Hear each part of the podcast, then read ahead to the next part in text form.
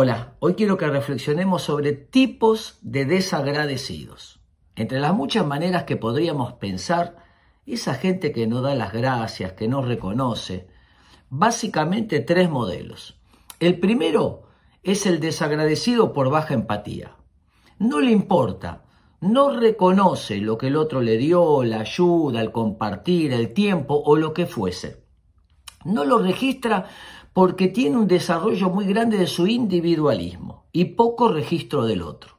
Y como no registra al otro porque está concentrado en su propia historia, entonces no puede ver y reconocer lo que el otro le dio. El segundo tipo de desagradecido es el demandante. Es la persona que vos le das y no te da las gracias. ¿Por qué? Porque vos debes ayudarme. Vos estás en deuda conmigo. Son como sacos rotos viven, piden, exigen, siente que el mundo les debe.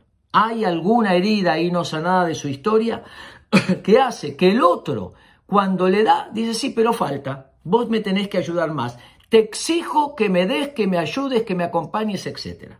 El demandante. Y el tercero, el narcisista.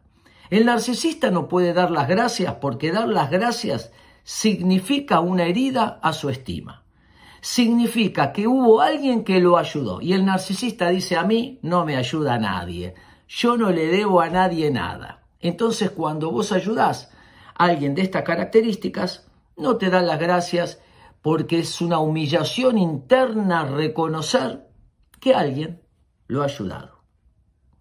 Pensemos, qué lindo que es reconocer y dar las gracias. ¿A quién te gustaría hoy darle las gracias. ¿Por qué no llamarlo y decírselo? Espero que le sirva.